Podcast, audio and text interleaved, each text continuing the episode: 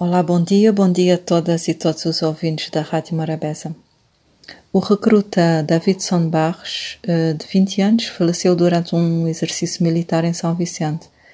Mesmo sabendo que não existem palavras que aliviem a dor da perda de uma vida, eu gostaria de deixar um abraço bem apertado de conforto à sua família.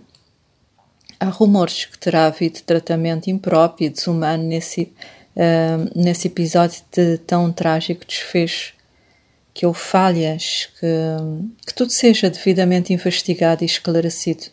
Não vou falar das Forças Armadas, desconheço o que se passa das suas portas para dentro, mas é sabido que tem havido denúncias de condutas impróprias, situações de abuso de poder, que resvala para humilhações de, de pessoas.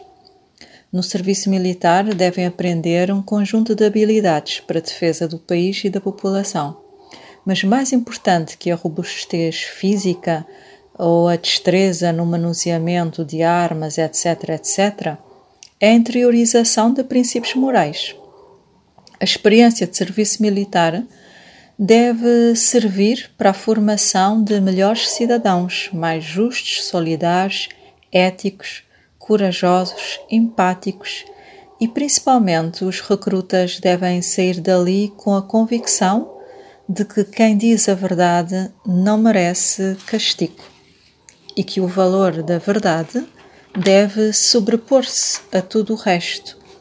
Onde não houver verdade, não há justiça, onde não houver verdade, não há ordem, onde não houver verdade, não há respeito nem dignidade e muito menos condições para defender a pátria e a população.